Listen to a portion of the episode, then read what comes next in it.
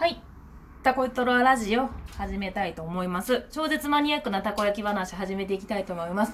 今日は水曜日で、えーと、今から明日の木曜日の仕込みをしながら話したいと思うので、たこ焼きは焼いてません。ただでもちょっとあの、仕込みの作業をしながらするので、またながら話になります。よろしくお願いします。たこ焼きの話、うーん。今日はね、3月18日。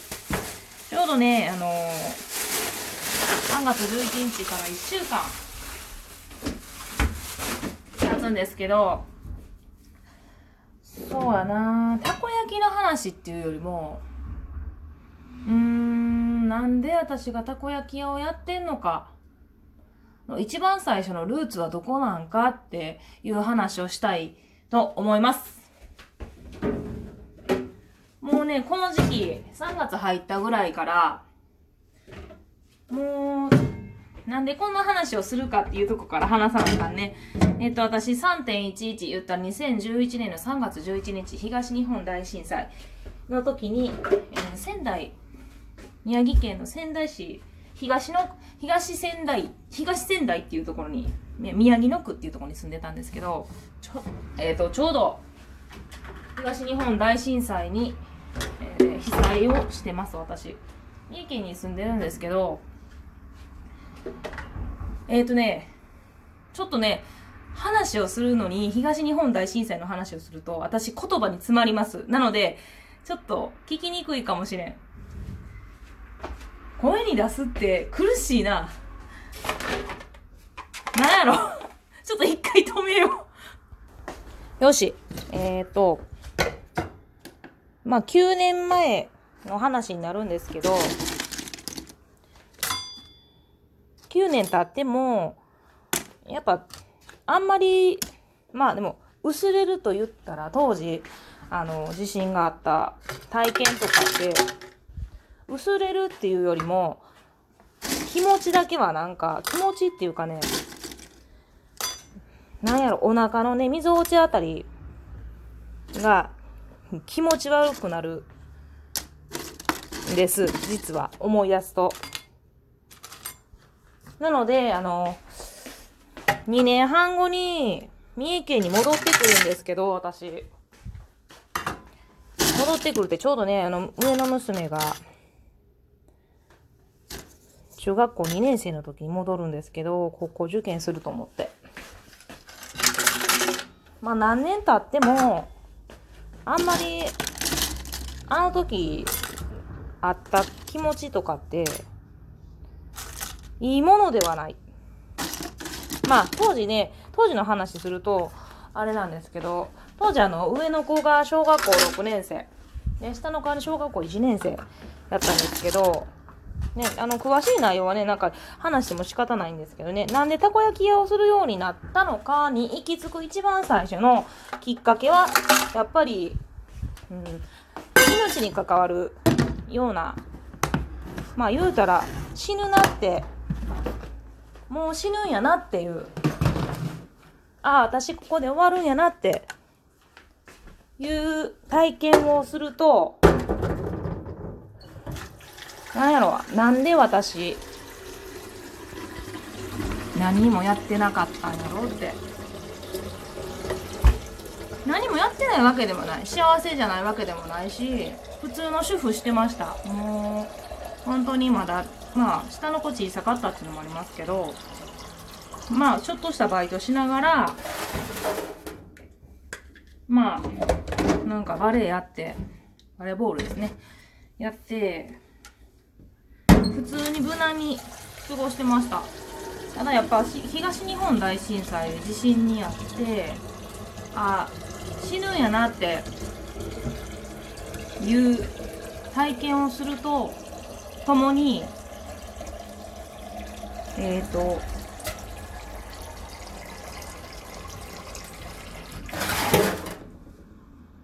私の親しい友達とまあ親しいそうやね。知り合いかな？知り合いの友達と知り合いの子の子供がやっぱり亡くなったっていうことですね。大きなところは。自分が死ぬっていうのと身近に死を感じたことですかね。なんで大体そういう体験をするとまあ会いたい人にはやっぱり会っておこうとかなんで私あの人に会ってこんへんだんやろとか。なんで私もっと美味しいもん食べへんかったんやろとか。行きたいとこになんでもっと。忙しくないのに。機会を作らずに自分でスルーしとる。まあいつか行ったらええやろみたいな。まあいつかやりたいことやったらええやろみたいな。そんな感じでしたね。なんやけどやっぱりあのほんまに自分が死ぬってなった時に私何にも何にもしてない。まあ言ったら荻野由美っていう存在が残ってない。探しても。だからなんかこう印を残しときたかったんかもしれないですね。なんで別にたこ焼き屋とかじゃなくてもう良かったと思う。当時はうん1ヶ月2ヶ月ぐらいはやっぱり混乱してたかな。なんなんかいろんなことで。だからその後爆発するようになんか食べたりとか食べたりしました。もうなんか友達同士でなんかちょっと高いランチでもいいから食材が豊富に手に入るようになった時にめっちゃ食べました。覚えてます？なんかまだ。みんなで食べに行ったの。どうせ死ぬんやったら美味しいもん食べとこうみたいな。そんな感じやったかな。何の話しとんねんないつもなんかもう。あかんな。な たこ焼き話をねしたいんですけど。でもたこ焼き屋さんをするってなるのってもっと後なんです。ほんと。ともう一個ねきっかけがあってそのきっかけがないとたこ焼き屋さんをやるって決めないんですけどただでも自分の印を残しておきたいっていうその一番最初の原点は東日本大震災ですね。東日本大震災で何も自分は残せてないこの世に何の印もないみたいなそういう感じかな。うまいこと話せやんのやけどなんやろやりたいことはやりやっておこうとか行きたいとこに行っておこうとか会いたい人に会っておこうとかっていう気持ちになったのは自分が死ぬって突然死ぬ。じんわりじゃなくて突然死ぬってなった時に死が本当にもうそこに迫ってきたら何もしてない。何にもできてない。私何しとったんやろって一瞬のうちで考えたのを覚えてます。怖いっていうよりも。自分が残ってない。このままやとただ死ぬだけ。こんなんありかみたいな。そんな感じでしたね。あのすごいうまく言えやんラジオどうしよう。やっぱりねこの話3.11の話すっごいするの苦しいんです。あのこっちにまだ苦しいんやなと思って。いけるかなと思ったんやけど。帰ってきた時もね講演会をしてくれとかすごい言われたんですよ。なんですけど何回かしました。なんやけどすごいもう文章を作っていきましたね。じゃないともうなんかこう自分の気持ちが高まると泣いてまう。別に泣きたい気持ちはないんやけどなんかねぐっと苦しくなる。すごく。だからたこ焼き屋さんやる前に自分で何かことを起こして印を残しておきたかったっていうのが一番最初の私が自立して何かを残すっていうのを目標にしたのは3.11の東日本大震災の時に死にかけた時ですね。そしてやっぱ周りの子がみんな死んでいた。死っていうものがものすごい身近にあったんです。とても。こんな風に簡単に人って死ぬ。こんな風に簡単に自分も死ぬんやなって。って思ったらやっぱり会いたい人には会っておいてほしいし行きたいところには行ってほしいしやりたいことはやれる時にやっておこうって。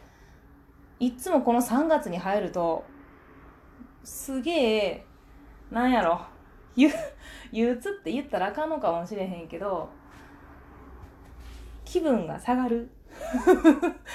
別に下げてるつもりもないしただ思い出すだけで苦しいのはあります。ただこのタコトラを一番最初やるきっかけはやっぱりそこに行き着くかな。一番最初タコタコトラっていうかたこ焼きをやりたいじゃなくて何かを残したい。自分で自分でことを起こして。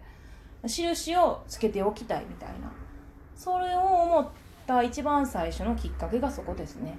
なんでもし何かやりたいこととか会いたい人とか食べたいものとかや、えーと、行きたい場所やったりとかもしあるんであればすぐ行った方がいいしすぐ会ったら方がいいし。だから今私は会いたいと思ったら必ず会うしやりたいと思ったことはたこたこ焼きでもやりますし、えーと、そういう風に考えてタコトラをやってます。そうなんです。えっ、ー、とそんなことを言いながら喋ってたら時間になったので今日は終わります。ちょっと暗くなってごめんね話が。まあここまで聞いてくれてありがとう。タコトララジオのしろちゃんでした。じゃあの。